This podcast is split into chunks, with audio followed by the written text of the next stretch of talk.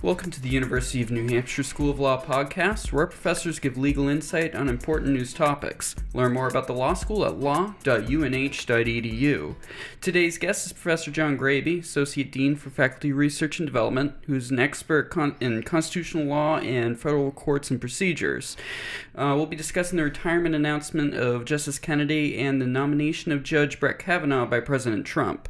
Uh, to start with, let's just discuss uh, Justice Kennedy's retirement a little bit. Sure. Um, he was a longtime swing vote in the court, leaning conservative primarily, but siding with the liberal side of the court on many social issues. Did Reagan expect that when he nominated him? Well, um, you know, th- the court has shifted so much since the nineteen eighties. I, I actually, you know, if you could reanimate President Reagan, I think he would probably be... Um, on balance, quite pleased with Justice Kennedy's career.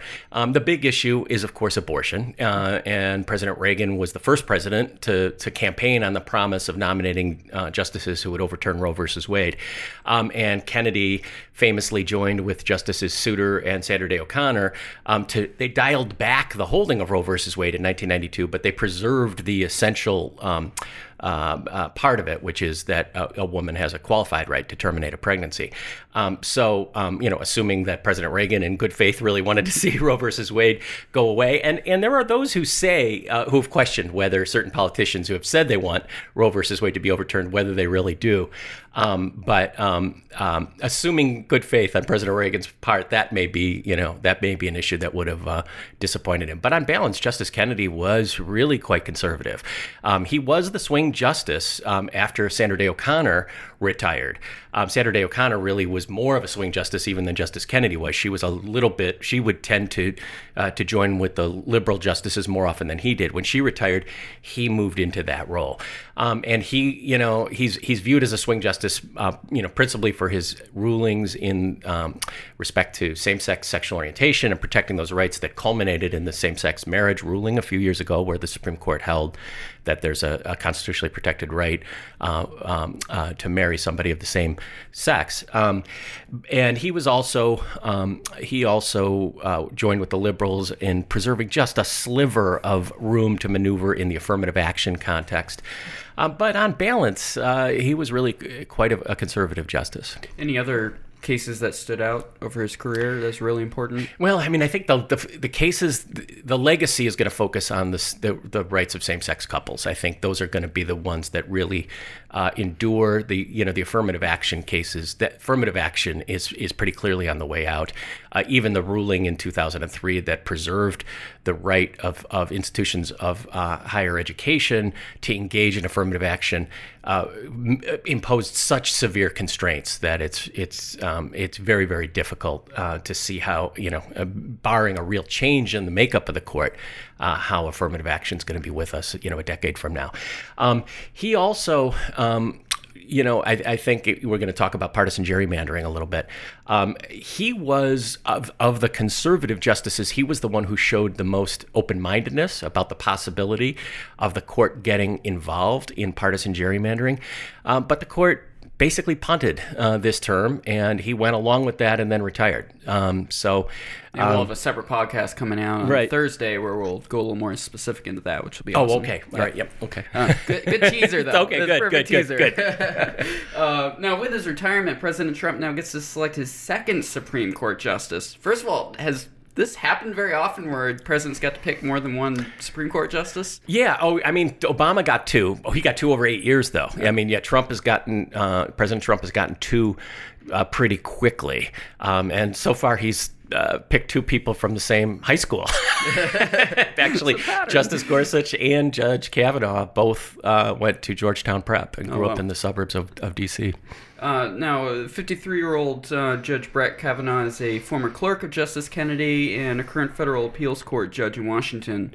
Uh, what from his career kind of made him stand out as being a candidate for this position? Well, he's, um, I mean, if it, interestingly, you know, if President Trump, um, I think, you know, identifies as an outsider, right? Um, uh, Judge Kavanaugh is not an outsider. Judge Kavanaugh is an insider. Judge Kavanaugh, um, uh, uh, you know, went to Yale College, went to Yale Law School, uh, w- worked uh, early on on the Starr investigation. He was actually the person who was tasked with uh, investigating whether Vince Foster was murdered, if you remember that story. And then uh, he wrote portions of the Starr Report.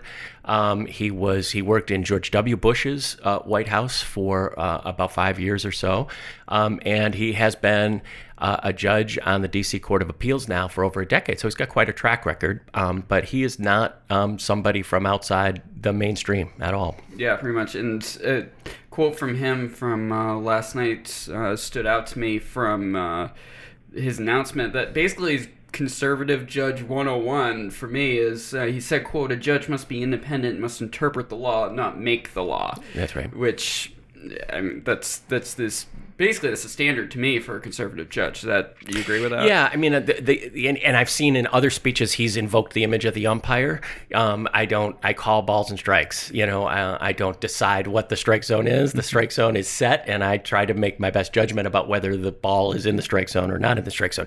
That was an image, excuse me, that that Chief Justice Roberts used during his confirmation hearings as well. What he's what he's getting at there is that he is a textualist um, and an originalist. Um, a textualist uh, is somebody who focuses um, uh, almost exclusively uh, on the text of a statute or, you know, in the case of a constitutional case, a constitutional provision. Uh, an originalist says that the meaning of the text at the moment it became law um, is what needs to control. Um, and that is, you know, this is somewhat of an oversimplification, but but that is really at the heart of the divide between the more liberal and the more conservative justices on the Supreme Court.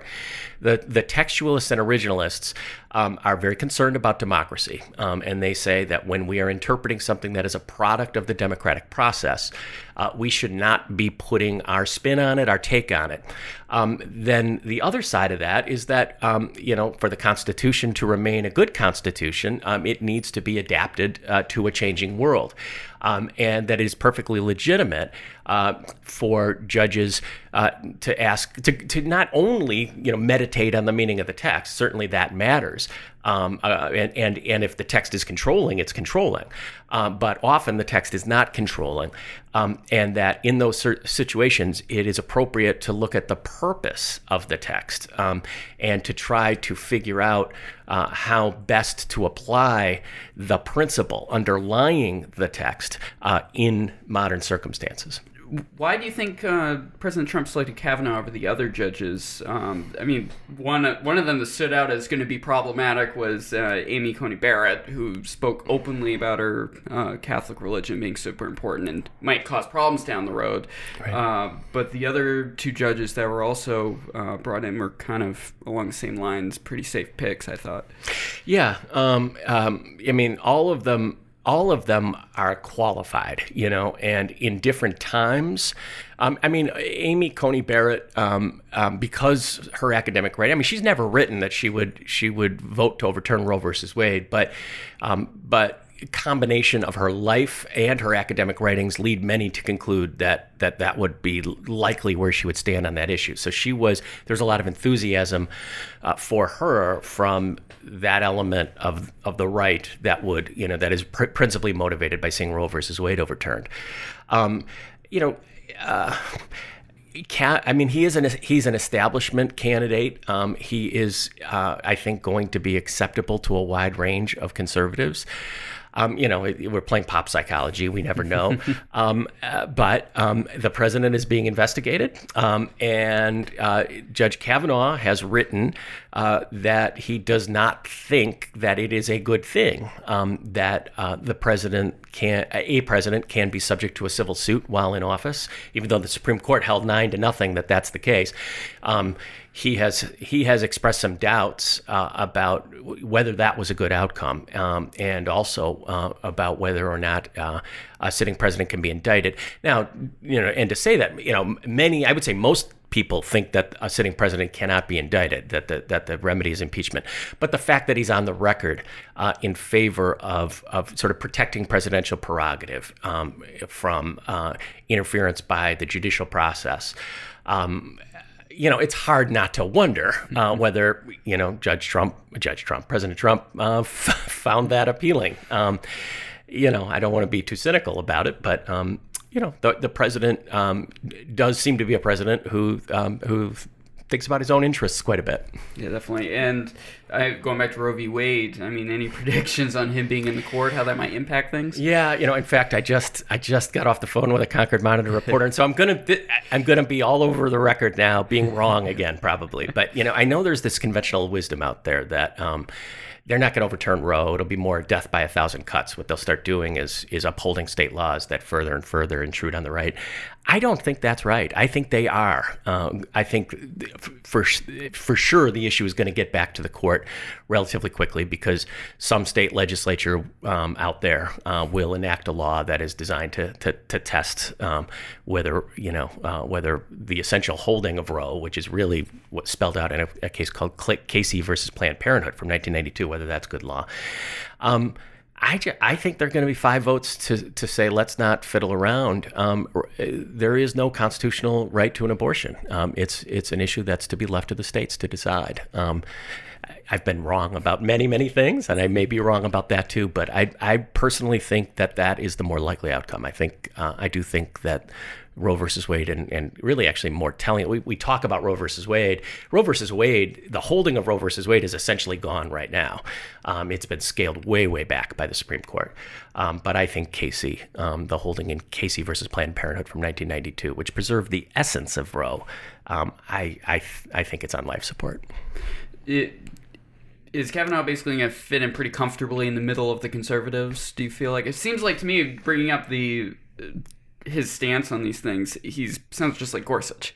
Yeah, I mean, an outsider. Yeah, I mean, he's been. I, I think one area where he's likely to do some work um, is in the field of administrative law, which is very, very important. It doesn't capture, you know, the popular attention and popular imagination in the same way, but he has, um, in his opinions, uh, expressed considerable skepticism uh, about uh, the use of administrative power um, by bureaucrats in Washington, um, and. Um, um, you know, because we are so dysfunctional right now, because Congress um, has found it so difficult to act, um, there have been a couple of consequences. Uh, one has been that presidential power has expanded. And one way in which presidential power expands uh, is that the president gets to appoint the heads of various administrative agencies. And then those agencies uh, under federal law um, are given a fair, under current law, are given a fair amount of leeway uh, to interpret the statutes which create them and which authorize them to regulate.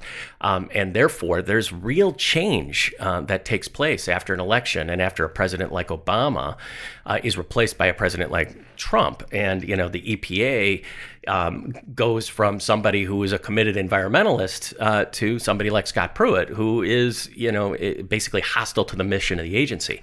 Um, Judge Kavanaugh, I think, is very, very likely um, to ex- to place some limits on the ability of the administrative state to swing back and forth um, in that way. Um, Beyond that, I do think he's, yeah, I think he will fit pretty comfortably in with the conservatives on the court. Um, I mean, he's been a judge for a long time. Um, he's been a feeder to the Supreme Court. Um, uh, he's he's sent a bunch of his law clerks to then go on and clerk for Supreme Court justices. Uh, he and Gorsuch uh, actually uh, clerked for Kennedy at around the same time. I mentioned before they went to the same high school.